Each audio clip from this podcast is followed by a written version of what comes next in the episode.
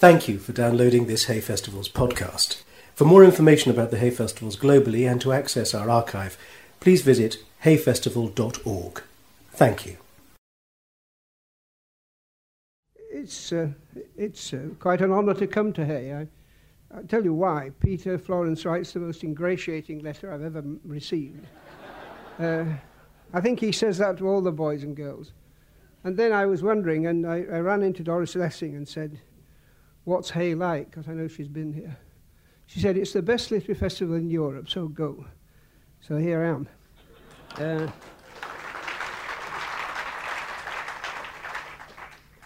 I always feel a bit dubious about talking about the subject of the last book I wrote uh, because it's rather somber, and I keep remembering Mrs. Mop, which one or two of you are old enough to remember as well as me. Uh, you remember in uh, Take It From Here. She used to say, it's, it's being so. Was it, have I got the wrong title? Itmar, that's right, Itmar. um, Mrs. Mrs. Mop used to come in and say, It's being so cheerful that keeps me going. And I feel a bit like that when I talk like this. And, uh, and the, other, the other one is the fat boy in Dickens, whom I'm sure you all remember, uh, who said, I'm going to make your flesh creep. Uh, but the third thing I always remember is that lovely passage by one of Dr. Johnson's friend, Oliver Edwards, who said, I tried to study philosophy, but cheerfulness would keep breaking in. So, uh, yes, uh, uh. and then I remember Thomas Hardy, who was one of the dourest of men, and he said, If a way to the better there be, it exacts a full look at the worst. So I'm going to give you a good look at the worst. What I'm really doing is talking about a sort of thesis I've tried to develop about the condition of late, late 20th century capitalist society, the open society, and the place in it of mass communications and so on. I think the first thing to say, so that you don't misunderstand me, is that yes, we, we are so much better off than we were. One has to admit that. We're better, all in all, we're better fed, we're better housed, we're better clothed, we have what should be better holidays. I don't think they always are, but at any rate, they're abroad. uh, and uh, and uh, Uh, but I do have a tendency to, to look on the gloomy side, and I remember that great social historian H.L. Beales, who read the typescript of the use of literacy all those years ago, and he said, It's all right, Hogger, but do remember when you were a boy in Leeds, in the Leeds working class, and you got on a tram on a wet day, it stank. And we don't stink now, even in Leeds. And I thought that was very sound advice. Um, the, the point, though, uh, also when one says how much better off we are, is that we tend to forget, and the last governments almost deliberately forgot, that we have an underclass. And I do urge anybody who hasn't read it to read Nick Danziger's book, that's D-A-N-Z-I-G-E-R, Danziger's book called Journey to the Edge.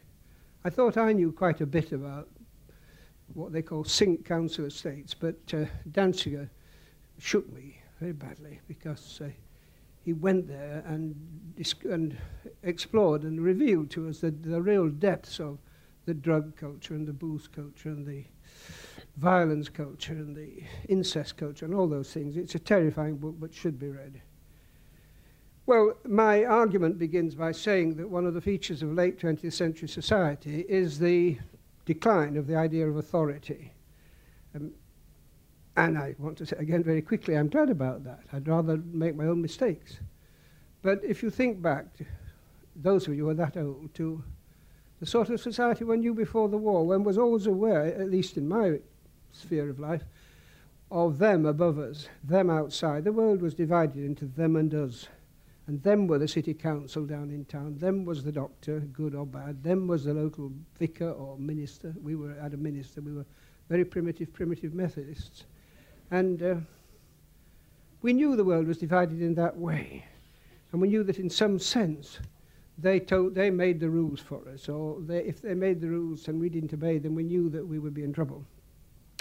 The point about the late 20th century is that for almost everybody, um, that sense of an authority outside and above has virtually gone. And then the first problem arises, which is that we can't exist in a vacuum. Society can't exist in a vacuum, and um, we can't individually. We've got to have something by which we live. Some ideas, some attitudes. Actually, when you say that, uh, you realize that it's only a half truth or a, an emerging truth. I made a film in my old district of Leeds, Hunslet, some time back, and talked to a great range of old ladies None of them, well, say, oh, they were raised from 55 to 85, I'd guess. And none of them had uh, were going to chapel again. They're mainly chapel goers. That part of Leeds is. And on the other hand, I, I, when I tried to talk to them as demotically as I knew how by now, which was to say, you know, what I, I, I don't know quite what I said, but I was trying to say, what makes you tick? What do you live by? I didn't say things like, have you got any moral values? I just said, by what do you live? And they then trotted out, and I don't mean that in a demeaning way, they, they spoke straight away various ethical precepts like you've got to live and live, let live, you've got to be tolerant, other people have lives, you've got to help one another. You know that, that chain of uh, aphorisms in British society, especially among working class people. And there they were. I suppose their origins were in fact Christian, but they were no longer practicing Christians. I asked their daughters about it, and they were a bit less sure, but they still had those things to utter. and for the younger ones, I don't know. So these things don't go quickly, and people were still, as it were, living on the capital which they or their parents had acquired from Christian precepts. So we have, though, this increasing openness and widening of society and the, the loss of a sense of outside rules. And then these are the elements, as I see them, of, of the modern society, culturally. Um, we then have the unprecedented speed of mass communications technology, the biggest single wave of, of change. Uh, we have, we, I've mentioned prosperity, we have therefore the rise of a whole new race of people who are uh, communications people it, one bright spark says that in, by the end of the century, 95% of us will be in communications. He meant things, everything from teaching to airline flying to travel agents to what you will. Uh, some form of saying things or delivering things to other people, that this interchange will be the major source of multiple occupations, most of which we didn't even have 20 or 30 years ago. So what out of this, there's, there's greater money, there's greater spare money, across the population to a degree that we never knew. There are more things to be done. There's more ways of doing them quickly and effectively.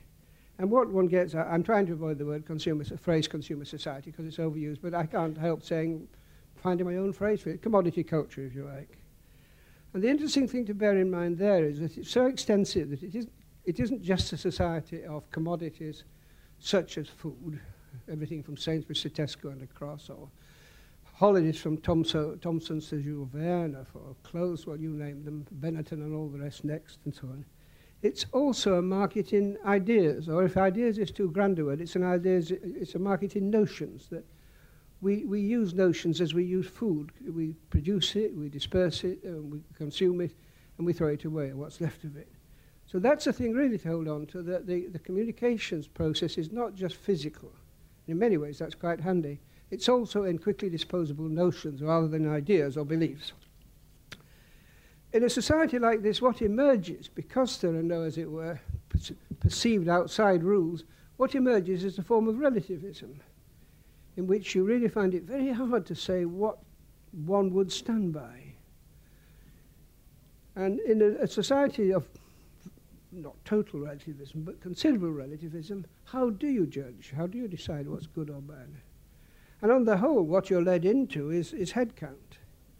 I have a, a, a habit of writing to the BBC, and the letters are then shunted across to some office that looks after such letters. And I say, what do you mean by doing violence to Lady Chatterley's lover or something like that? Uh, you've abused it and so on. And they write back and say, very sorry, dear, you think we've abused Lady Chatterley's lover. But 10 million people thought it was very good. And as though that solves the problem. And you, I, I've given up writing back and saying if one person thought it was lousy, that person might well be right. But uh, you can't do it by head counts, but they do. And it's extraordinary to, to the extent that, that this is spread across society. That in the end, people say, if so many people like it, it must be good. And if you are, if you are um, going to question that, and then the dirty words come in, you're an elitist, or you're a high bourgeois, or you're even worse, a high bourgeois elitist. And if you came... If you came from the working classes, you're a traitor as well as everything else. So, so there you are. Uh, the, the, the most interesting, not the most, but one of the most interesting aspects which I've just finished writing about is, um, is the way it influences our language because we do a lot of, there's an awful lot of work done on language, but very few people write about the way language changes as cultures change and also how as cultures change, people change. you could, you, many people, Ruskin said, tell me what you're saying, I'll tell you what you are. And Lauren said the same, and, and Benanos said it, and uh, Valerie, everybody, ever so many said it. Tell me your language and I'll tell you who you are. I haven't time to go into all of it, but let me take one typical word. The word judgment is really a, a, a pretty difficult word to use now. It is my judgment, really would uh, worry a lot of people. The word that's come in to take its place is judgmental and judgmental. The addition of those two letters change judgment from a word of judgment into a word which means you are a narc and you're a moralizer and you're always judgmental, which means you have a disposition to judge, but we don't believe in judging anyway. So it's a lovely way out uh, linguistically. Um, you find that if you get into an argument with very sophisticated people, you find that they're very unwilling to say, I believe. They get to a point where they want to say that, and then they look rather nervously at the group, and they say, It's my real. I genuinely think. And the stress on genuinely with think added is a, is a substitute for saying I believe because that's not sayable. Uh, they come up all the time. I, I uh, was amused to see that when Channel 5 started, incidentally, it's run by an ex postgraduate student of mine. so we have a minute silence for that, and, and, and, and uh, um, you're a clever chap. Uh, the, the lady who, I think it's a wonderful name, like Dawn Airy. You could turn it around, it could be Airy Dawn or something like that. But she, she was asked to say what Channel 5 was about, and she said, Channel 5 is about attitude. And I thought, click, that's it. That's the new one that's come in in the last few months. And you say to her, I didn't, I never met her. But you say to her, attitude about what? Attitude towards whom? Because you can't have an attitude. If you have an attitude without anything it's attitudinal towards, it's like a broken finger, it's not pointing anywhere. uh, and, and, and so, and, and, but she doesn't want to know that. She knows that it, it ain't what you do, it's the way that you do it. It's not the matter, it's the manner. So Channel 5 is about attitude, which means really that it's got no substance at all, but it's got a heck of a lot of manner. um, then I become quite hopeful because the new word, the really new word now, it, it's wonderful to watch this sort of thing happening. The new word now is transparency. And I think that's a hopeful word because it means they've seen through something. and, and they'll say, I, I rather like that man. I think he's transparent. And, and I think they mean he's not conning me. He's actually saying what he means. So let's, keep, let's cheer for transparency for the time being. It will go, of course. One of the oddest of all, and it, it, I think behind every English person there's a bit of Pilgrim's Progress, is the way we pick up religious ones. And the, the one that's going uh, hell for leather just now, of course, is mission statement. and uh, and uh, I was I nearly wrote to Robin Cook, but I knew I'd get one of those letters back, so I didn't bother about it.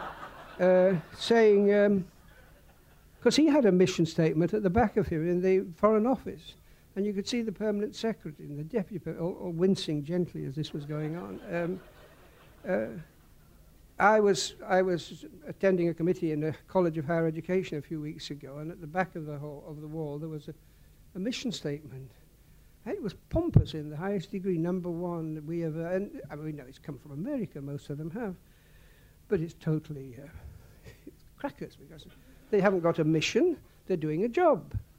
And, uh, and then you go to Heathrow. I never go in there because I can't afford it, but it, there's, there's a sign saying, dedicated lounge for club class passengers.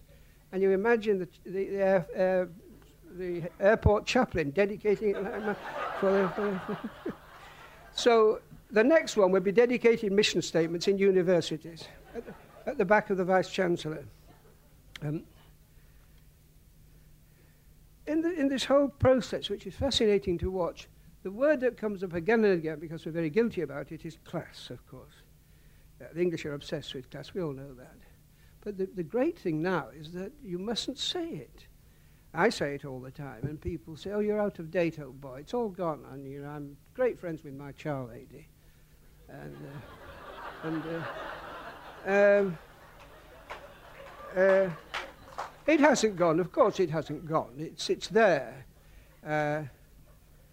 I shouldn't tell you this story, but I will. I, I, was in, I was in, when we were in Paris, I was asked by David Eccles, who was Minister for the, the Arts, if I'd advise him about getting the Rosetta Stone into Paris for a few weeks, and wouldn't the frog sort of nick it?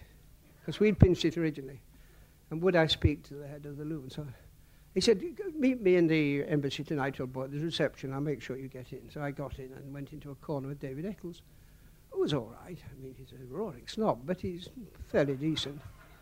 And uh, Soames, the ambassador, came up, and he was about six foot six, and I'm not. And, and, and Eck- Eccles, was, Eccles was there, and I, I, I, had my back to Soames. I didn't know he was, uh, he was coming. And suddenly this booming voice said, you want rescuing, David? And I thought, golly, in Hunsley we would regard that as intensely vulgar. Because he thought that the man Eccles was talking to was monolingual in Urdu or something. He wouldn't even hear himself being insulted. And to his credit, Eccles said, no thanks, I'm enjoying talking to my friend. But Soames didn't say sorry, just walked off. I mean, that was a, well, that's just a bit of the class that lingers on. Soames is dead, of course, but his memory lingers on. um, as you see. Uh, the point, uh, the, the argument about class and the changes in class is this, that we don't let it go. We have too much emotional capital invested in the idea of class. So it's moved, it's moved over to status. And the emotional energy from class becomes that which props up the sense of professional or executive status. We all know that every second person in professional world now is called an executive because it's cheap, you don't have to have an increase but it sounds grand. And they live in executive housing, in, in executive estates, and they worry about whether th this neighbour's got a new BMW or whether the wives are gourmet cook, oh, and all that sort of thing. And you can, you can go through this, this range of things and know that what you're seeing is class in a new form. Go into a railway station, Charing Cross will do, Waterloo where we come in, and look at the great Smiths or whatever they have there. And you see those shelves of, of magazines, and you can break them down into status groupings. Exactly.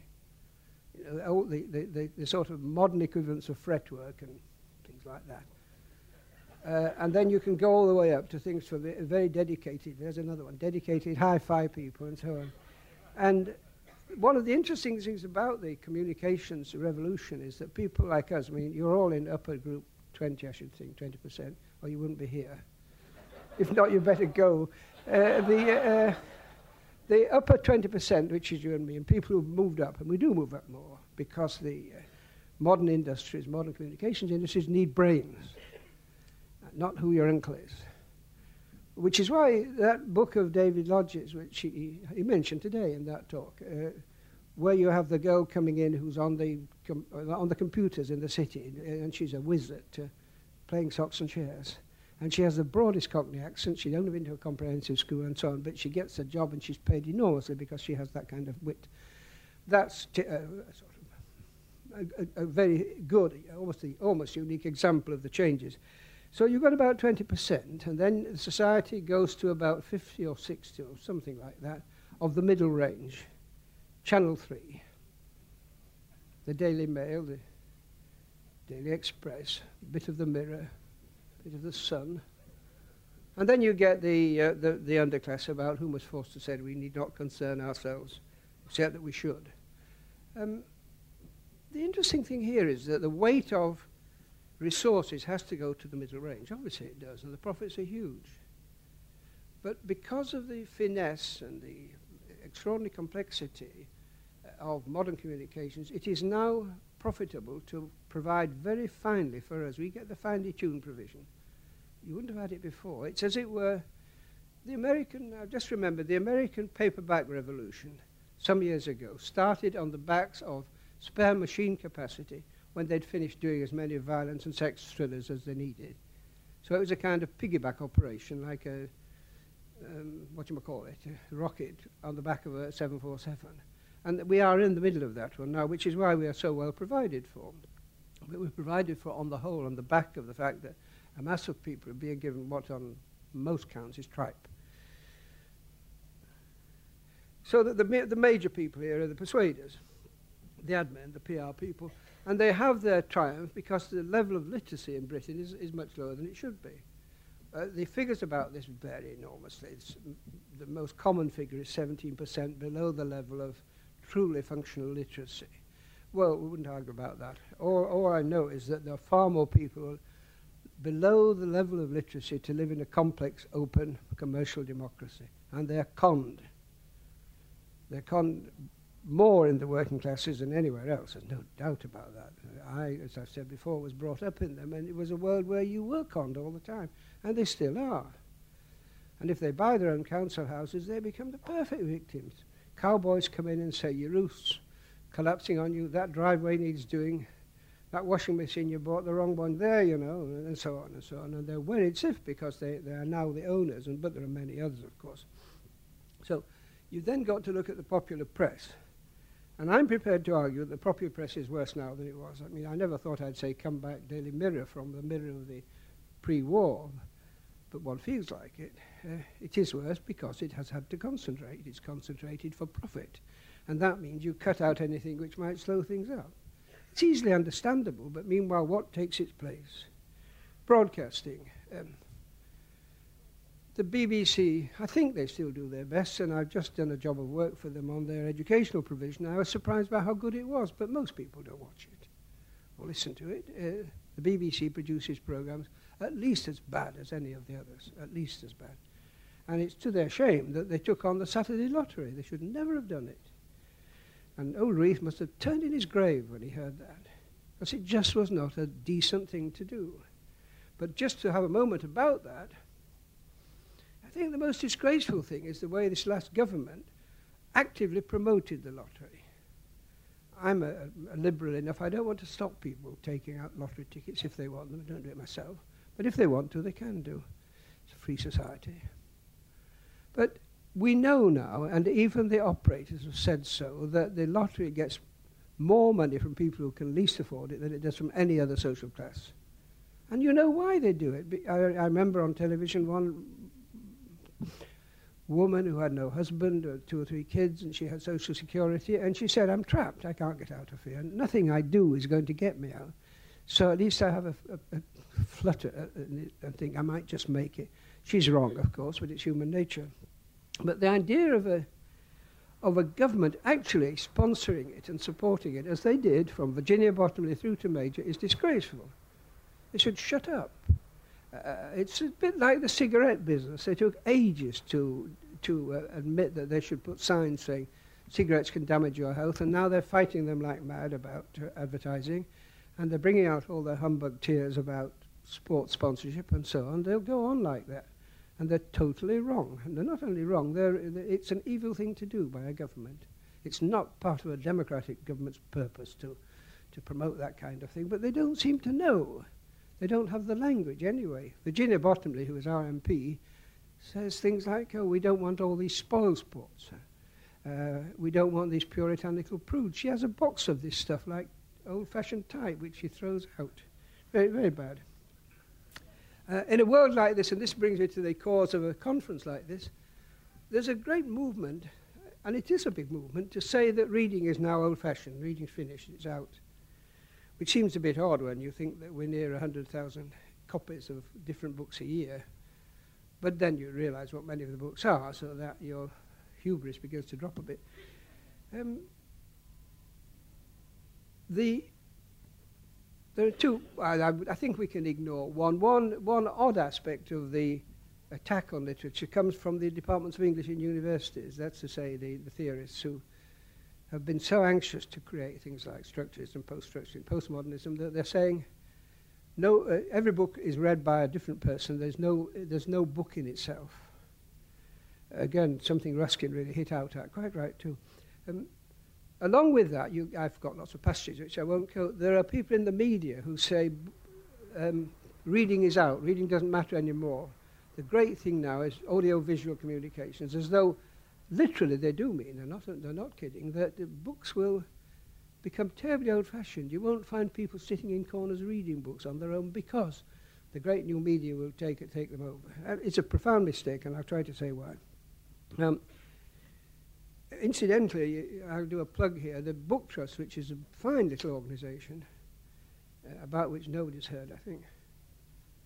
Anybody heard about it? Oh, good, thanks. Well, I'm chairman of it, so I've heard of it. um, till September, when somebody in the audience takes over. Um, Book Trust is running a seminar on the 17th September in the big new conference hall of the uh, British Library.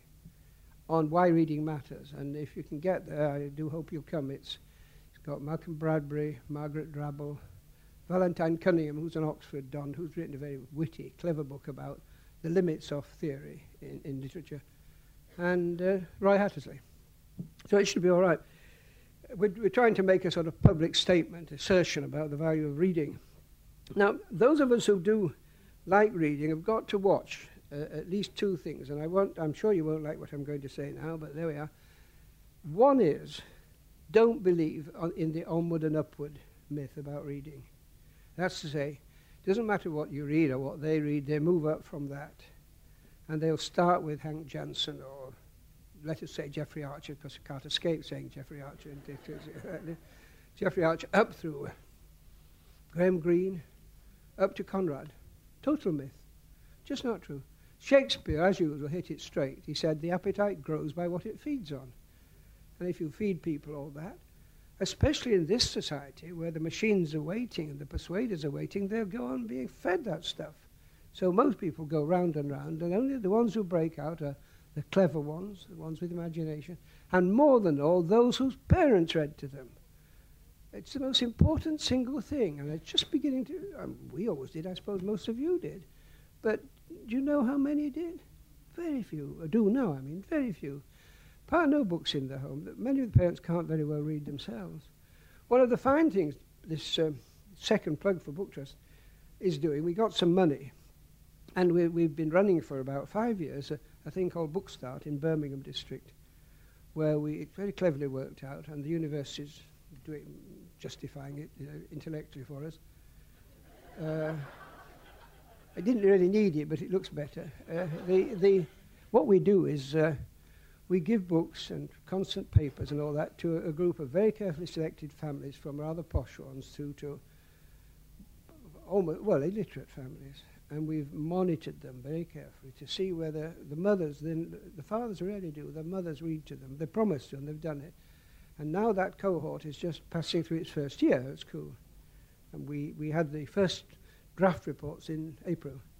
It's very interesting. They, they went into the, the uh, model classroom, the one that we're using, and said to the teacher, how are A, B, C, and D doing? That, those are the four children in that class, in the cohort, who've been tested for five, who've been read to for five years. And the teacher said, it's funny, why do you mention those? They're the four best kids in the class. Now, I found that puzzling. I mean, either our thing had worked extremely well, Or it could have been that they were bright and that they were brought on more. It's, it's one of those things very difficult to decide just what happened. But it certainly isn't, in, isn't insignificant. It may be very significant. So we cannot rest by saying they, they, they will go on up. They won't, because too much is, is persuading them to stay where they are. So a step has to be made, and if it's not done by the parents, it has to be done at school. The other one, uh, I'm sure again will not be altogether palatable, is we have too much belief in television adaptations. Um, yes, I enjoyed Middlemarch enormously. I, I thought Persuasion was far better than Pride and Prejudice. That really was a rather subtle attempt to translate to screen. But they're not. None of them are the book, the books. You've only got to pick up Jane Austen, and it is a truth universally believed that. And you hear that wonderful, wry, ironic voice, and you're in another world. You can't get that on the screen. And th that, that reminds you that reading is a one to one thing. We can discuss books, but we read in a solitary way because it goes in there. And there is no way in which television can be a substitute because, by definition, it, it extracts certain things, usually the more visual images, and it can't handle the rest. They, they made a very clever attempt with Middlemarch, if those of you who saw it. At the end, they got Judy Dench doing the George Eliot voice about the virtue of a life led humbly and privately, and that was a good crack at it. It wasn't the same, but it got nearer it. So, no, um, I watch television, I love those things, but they are not a substitute for literature, and they do not lead on. We, you, if you say that, someone will say, but we sold 200,000 copies of uh, Pride and Prejudice after the film. How many were read? How many were got past the first page? How many remained on coffee tables?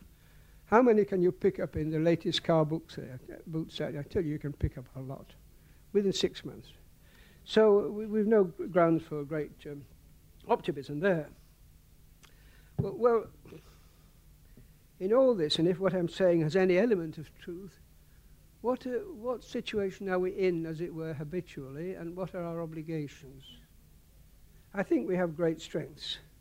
For one thing, we, we are, and I'm not trying just to cheer you up or cheer myself up now, we are a very inventive nation. It's to our great credit that we invented allotments, which is a superb thing to have done. It really is a, a, a, most imaginative move, and the Belgians took it up like mad. They would. They gave us chips in, in exchange. um, uh, uh, public parks. These are humane, human things. Uh, the 19th century ones, of course. Adult education. Uh, to their great credit, it was the old universities that came out of the walls and did that. It was Oxbridge, 10 years apart.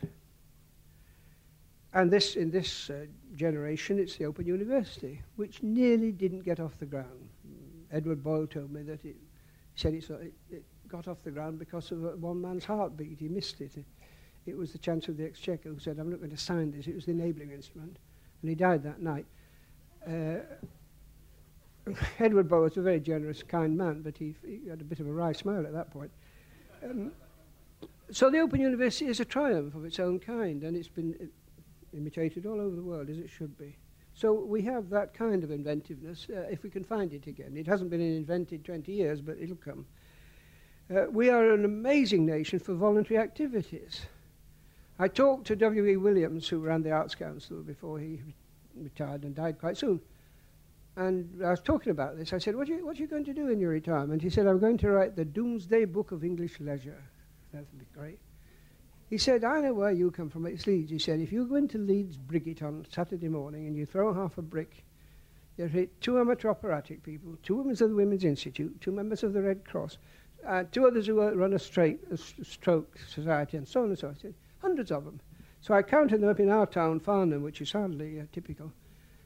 And we've got nearly 200 voluntary bodies. They're changing their uniforms with the seasons almost. You begin to know the neighbours by, oh, that's autumn, she's in a Red Cross uniform, or Mrs. So-and-so on the corner collecting for uh, heart disease or something like that. It, the only country I've ever met where they had such this extraordinary efflorescence of voluntary work is Chile. And I think that came from English emigrants in the 19th century. And we take it for granted. We shouldn't. It's very useful. Then there's, um, then there's um, neighborliness. Uh, I wrote a lot in the use of literacy about neighborliness, and I ascribed its strength on the whole to the fact that in the working classes, you couldn't pay people to work for you, so you did it between yourselves you borrowed sugar from next door, you tapped with the poker when the baby was coming, that kind of thing. And I thought it, um, I thought it was basically a working class habit. I was quite wrong. Uh, we're now living in a middle class district and it's as strong as ever. Extraordinary strength of it. There's a lovely passage, and I was trying to remember it tonight. It really typifies the English sense of neighbourliness, and I'm sure some of you remember it. It's an old English woman saying how lonely she is. And she, I can't remember the name of the, the friend who's just died. Let's call her Amy Smith, just because I can't remember. Since Amy Smith of Duppers Hill is gone, no one will ever call me Nellie again. And it's enough to make you cry. I mean, such a wonderful sense of belonging to other people and, and, and of being left behind. So that, and the sense of charity, and at this moment one always remembers George Orwell.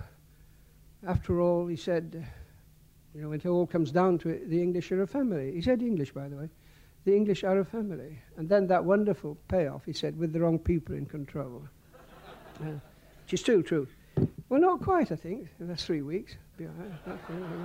um, and there's, I think the, that all, the Orwell is the one most favoured by modern people who talk about British culture. But the one we all go back to is John Donne. Never, never send to know for whom the bell tolls. It tolls for thee. And that is a profoundly English or British remark. I've got so tied up with this English British thing, I'm being nervous about it because I'm not sure what British means.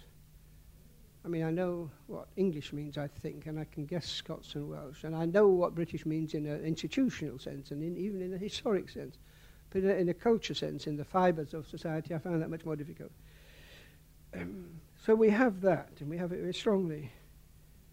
Also, uh, today we're showing a good deal of energy in things, especially among younger people, in, in causes which are not party political, but which are international, horizontal, cross countries. I mean things like anti-racism, environment movements, human rights, feminism, and so on. The question then is, and this is one that people who, who cite what I've cited as evidence of how well we can do things, the question is, how does all that relate to the centre of power? I think one of the answers to that is not very much.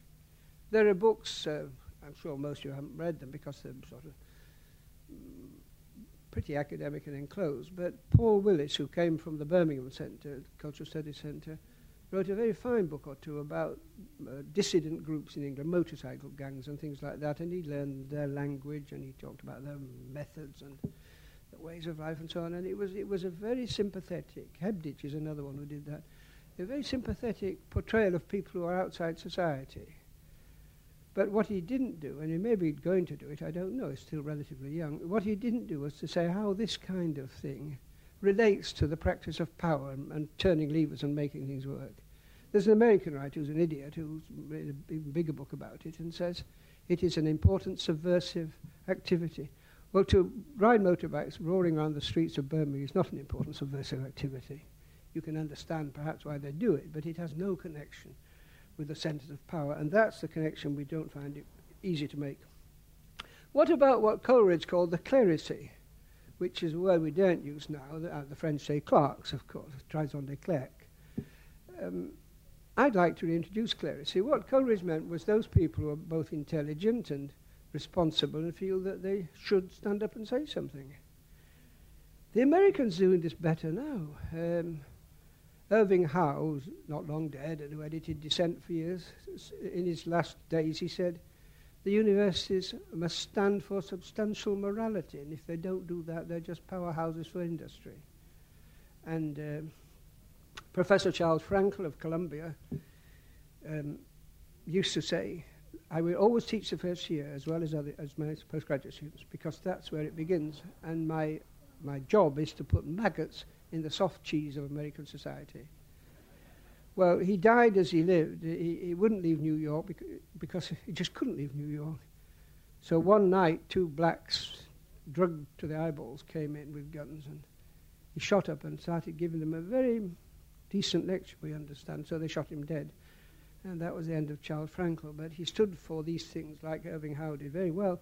I'm not, I'm not happy about the way a lot of English intellectuals stand here. I think they're much more easy uh, writing letters to the Times about bad events in Chile than they are about what's happening up in the Gorbals or something like that. And they are also terribly bitten by the relativist bug. Uh, I'll give you an instance. I, uh, I was doing a program with an Ox- Oxbridge Don. I'm being cautious, of course. Oxbridge Don. And he was quite, uh, he was an intelligent man, obviously, or he wouldn't have been there, I suppose. Uh, but, he said, he started talking about ads, adverts, and said to me, you, you know you are very puritanical, I said, yes.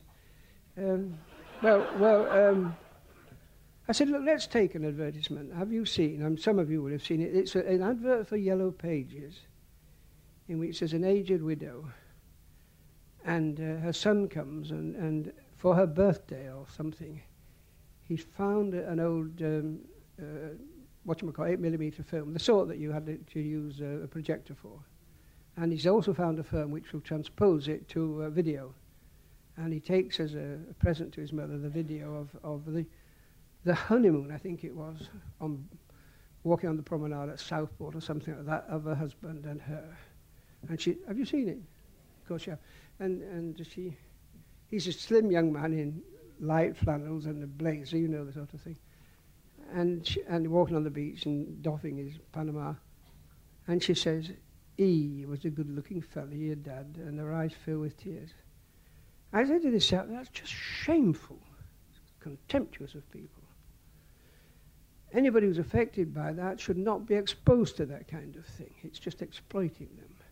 And he didn't understand me at all, so I hammered on a bit.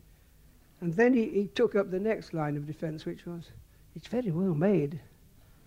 Well, if he hasn't discovered that the people who make commercials have got 10 times the money of those who make programs, he's, he's got to learn a bit more than that. Of course, they've got the money. Of course, it's well made because it sells goods.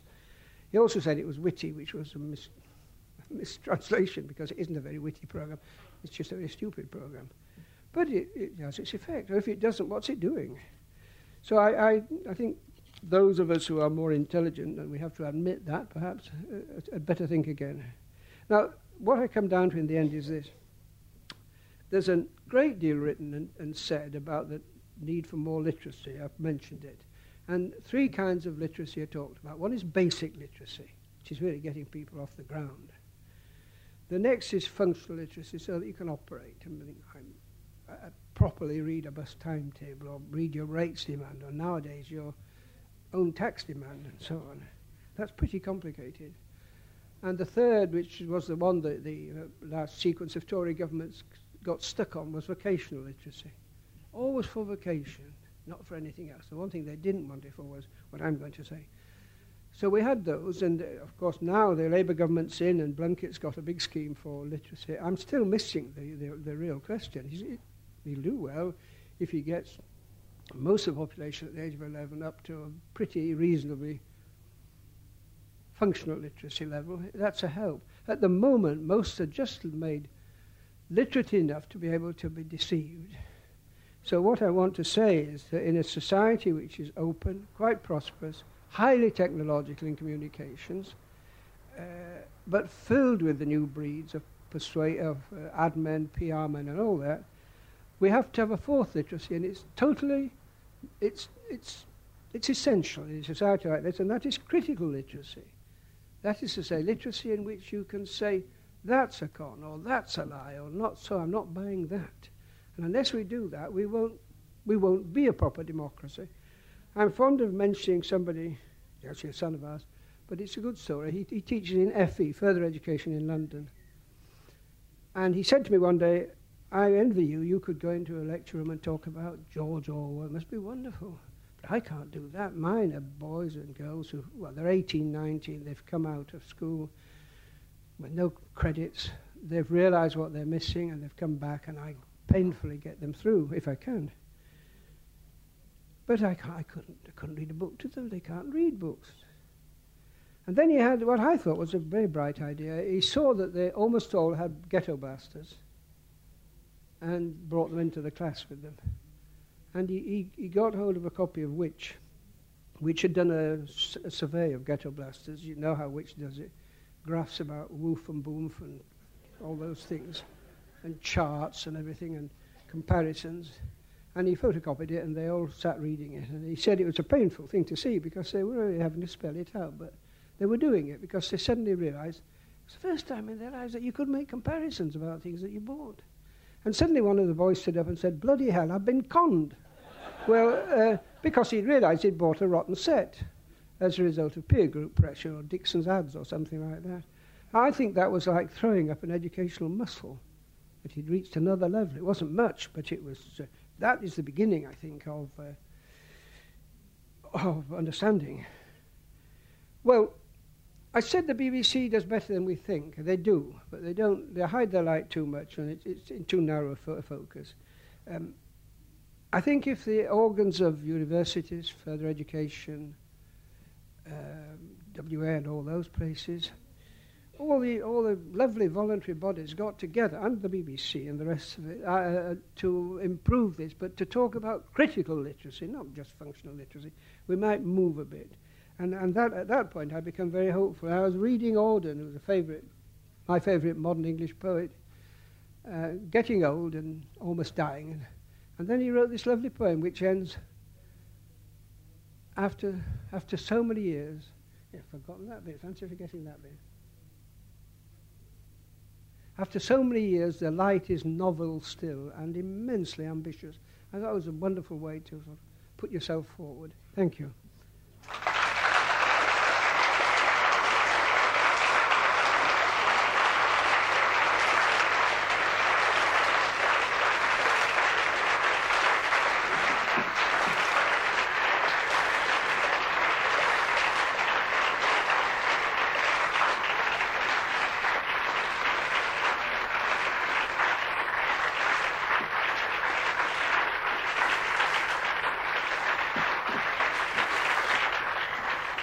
Thanks very much. Uh, Peter Florence said that, would you like to ask some questions or had a comment or a critique or something? Just shout nonsense or something like that. Oh, thank you. Um, have you any comments about the quality of the national curriculum? I have read a book on the teaching of uh, thinking or reason which uh, was written by a professor of education in London, which was suggesting that a lot of education now is not teaching thinking or open criticism, but is more concerned with cramming people with facts. Uh, no, I'm going to back out with that one because I couldn't see anything that's informed. The irony of it is, I'm not going to name him, but the immediately retired senior chief inspector of Her Majesty's schools is sitting in this hall. and, and I'm going to have supper with him afterwards. So. I, anything I said will be off the top of my head on that one. Sorry. Yeah. Sorry. It's, I can't quite see them, yeah. Right. Um, you mentioned about the BBC and classics, um, presenting classics on television. I wonder what your opinion was of people, uh, the screenwriters such as David Lodge, who actually adapt the books and then change the endings, as in Martin Chuzzlewit. Yes. Did you come to David, did you come to David this morning? I heard him speak last year, and I asked him the oh, question oh, about see, why yes, he did that. Yes, yes. Well, as I've said three times, I'm a real Puritan on that. Uh, and, but uh, David's very persuasive when he tells it.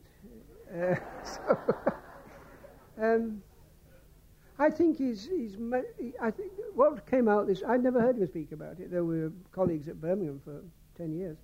Uh, but that was before he got this great fame. Um, oh, he is, he's very good.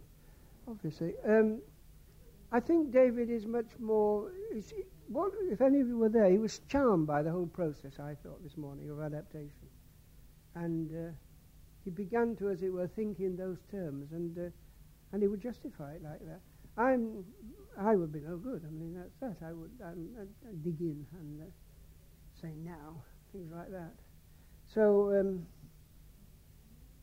well, I'm fiddling about. I mean, I, I, I think David is a different person, and he has been to a degree that I didn't know till I heard him this morning. Uh, found great charm in seeing what he can do, uh, which he couldn't do in a novel, and that's fair enough. As for changing the ending of it, uh, I think he would have said, well, so did Dickens. I mean, he responded to his audiences sometimes in that way, and he wasn't alone in that. Hardly changed one because of of uh, public opinion. Lawrence wouldn't have. That's the, that's the spectrum you work with.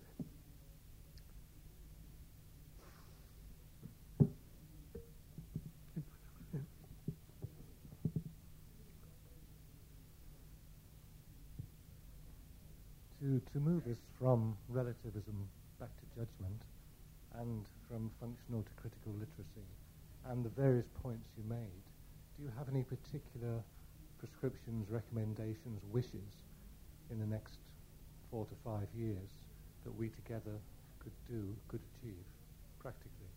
Well, I tried to list some of them. I think we, ha- eh, eh, at the end, I think we have very good background. I'm not making that up. I'm always struck by the strength of the, as it were, the roots and the things that we can do. The ones I mentioned, like voluntary activity, charity, and all, ableist, and all that um, I think we have a marvellous network of institutions which don't get together enough, from Women's Institute to Towns Women's Guild to the whole range of them, and then the more famous ones like the WEA and the University moral Departments, etc., etc.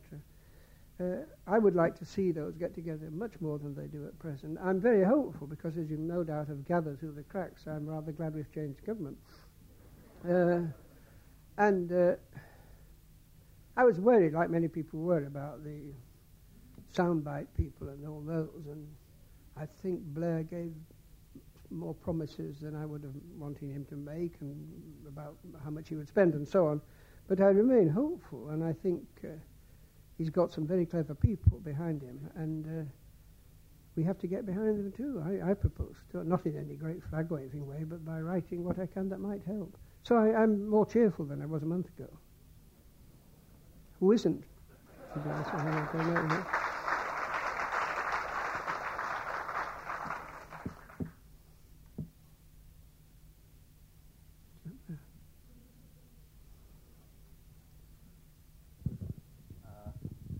in the poem you quoted by uh, John Donne, I think it starts saying, uh, "No man is an island." Yes. Um, you, you, said quite a lot about England specifically, and in uh, the English sense of identity. But I, w- I would like to ask you: Do you think England, in a metaphorical sense, is or should be an island? Not, not in the sense that it uh, it often is regarded. One of the things which I most disliked about um, special people. I forget their names now. The, the ones who were in the Ministry of Defence and some of the Foreign Office up to a month ago, uh, they tended to be hunting shire men and that sort of person.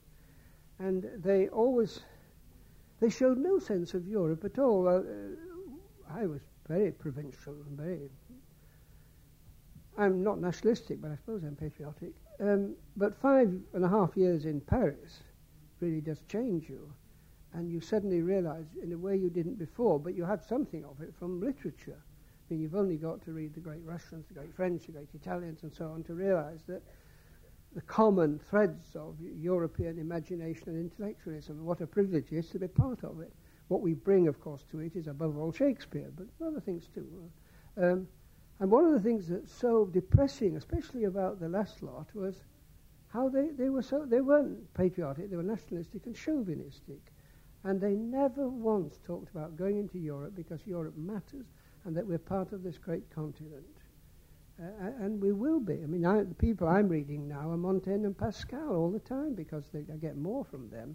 I don't think they're French or anything like that. I just know that they're people I want to listen to. I hope this Labour government will be more like it, but they seem to be totally committed to the idea that they mustn't dream of saying that they're going into Europe because Europe matters and we're part of Europe. This day in the Sunday papers, there's, there's Tony Blair saying, Of course, my main aim, my sole aim is to stand up for the English cause, or something like that. That if only he would say something about we also do belong to Europe, we are Europeans. But it's politically doesn't get any votes. And indeed, it would probably get a lot of adverse reaction.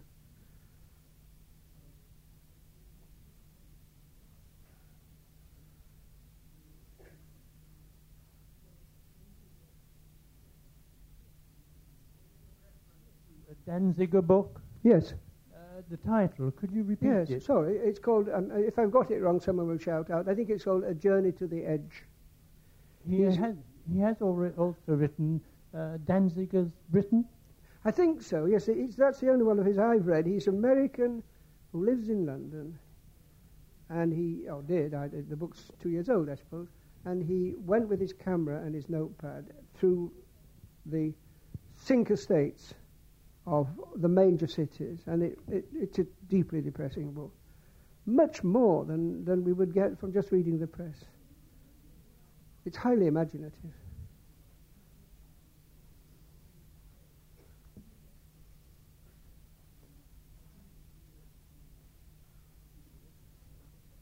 In, in reference to those books, do you think that the, um, the things that about the English nation that you describe as positive apply there, or have ever applied, or will apply again? Or are you talking about an England which yeah. can reconstruct itself in certain places, but not everywhere? That's a very naughty one. I, um, I think, first of all, to take to use a horrible phrase, the body of people, um, those qualities I've talked about do exist. I'm sure of that. Uh, they they may be in some ways damaged, but I think not substantially. It's um, it's uh, it's quite extraordinary to come from Leeds and go to Paris and then go and live in the heart of deepest suburban Surrey to see the, the common roots there. The, the thing which Danziger brings home more than anything else is that this, this, these type of people, and they're not, they're not a, they are a minority, obviously, but they're not few, that they have, you couldn't say they've opted out of society because they haven't made a move. They just feel that they've dropped to the bottom and that nobody bot- bothers and they live in a they live in a valueless world. He quotes it all the time. They take what they want. Uh, they draw their uh, social security. They blew it on drugs. Or, uh, it's a world in which I keep thinking of uh, images like chaos has come again, in which there are no values, and they, they don't believe they're going to get jobs anyway. They're not well educated. They haven't done well at school. They are very much at the bottom of the heap. And what he brings out very sharply is that this people exists in more numbers than we want to know, and that it's going to be a dreadfully difficult job to, as it were, somehow get them out of it. It's another, I don't go too much about this, but another reason why those uh, examination results, which are being put out all the time, are so wrong headed because they tell you what are the 10 best schools and the 10 worst schools, but they don't relate it to the starting point. And the school which I went to, which is. Uh, was the one grammar school in a district of 30 odd thousand people, it took 30 boys and girls a year. Now it's a comprehensive, and its results are dire because the population is 14,000, 40% of one parent families, nearly all a, wife, a woman only. There are 40% on social security. What, how can they dig out of that? And the comprehensive school, the headmaster said to me, I, am near despair because uh, I said, what do you do with bright ones? They, they have a right to get on. Yes, but he said, the peer group coach is so strong, I can't help them, but I get them to the sixth form college. And I was with a Canberra crew, who were very, what they call streetwise Hammersmith chaps. And uh, the cameraman came to me almost white. I said, what's up? He said, well, two girls there who incidentally were made up and looked like 15, uh, and they were about 14, on high heels and all that, because there are no rules. See. Uh, he said they cornered him and said, "Do you want it off? Do you want, do you want to have a bit?" Uh, I'll, I'll, take you around the back of the girls' lavatory and watch, and you can have it off with her, and we'll take turns. And he said a memorable phrase. He said, "I've never met that even in Hammersmith." so uh, uh, uh, I felt like that poem of Samuel Butler's, you know, God O Montreal, about the penis being shown a, on a statue.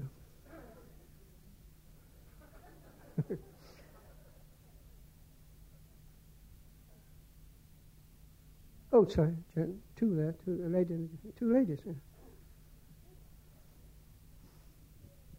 Um, Mr. Hoggett, I, I, was interested that you said that you would be writing what you could to um, in support of the Labour government and trying to help point them in appropriate directions.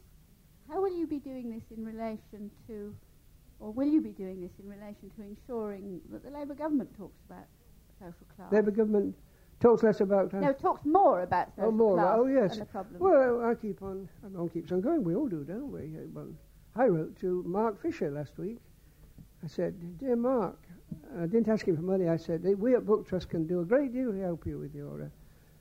uh, uh children's reading, and do call upon us, because all the others wrote and said, Can we have £10,000, you see? So we thought this was a nice device. Uh, one goes on like that. I don't know them, actually. The only one I've ever met is Mark Fisher. Uh, whom, for whom I have a substantial regard. I also slightly know Frank Field, and I'm very pleased about that appointment. And I take up any other chance I can. But you've got, you don't want to become a Keith Flett, as it were, who, if any of you know him. He writes a letter every half day to something, uh, and then people don't know, pay any attention. Uh, I'd be quite glad if they asked me to join a committee to work it out. But I think they think I'm a bit old, and I am very old, so that they they they uh, they don't. Uh, uh, I've got a new book coming out, and that might do a bit. please, Mr.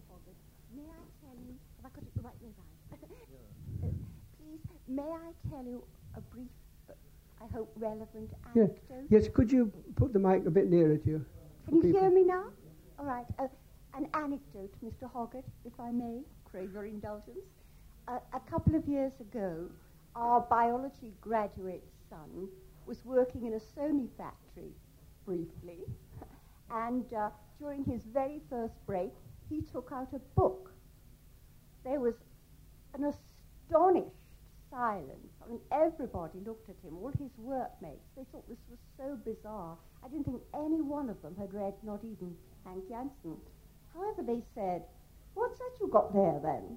And Eliot said, It's a history of the Second World War. And one of them said, wittily, The Germans won.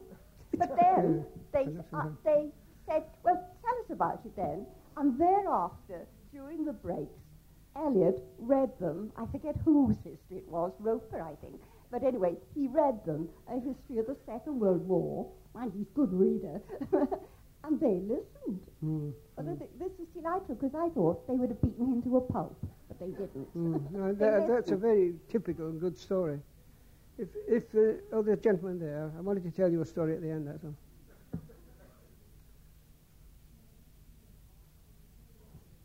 apart from a more critical readership, do you have ideas about how we get a better press? Oh, God. Well, we could transport Murdoch to start with back home, but I mean, there's no way. we, we have to bypass it in a way. Uh, the, the, the, there are little touches. And Murdoch will concentrate on sex and violence because it makes money, and he'll say to anything else. There are little rays of hope. There was a Leicester survey done some years ago now, in which 70 odd percent of the population of a district just over the road from the university, a working, district, working class district, um, took the sun. And they were rather cunning questioners at the end of the thing. They said, Ah, so you uh, take your political opinions from the Sun. And, they said, Don't be daft. We get them from the BBC, the news, you see. So they were, they were making a quite subtle distinction, even as against ITV, you see, too. So it, there is that kind of hope.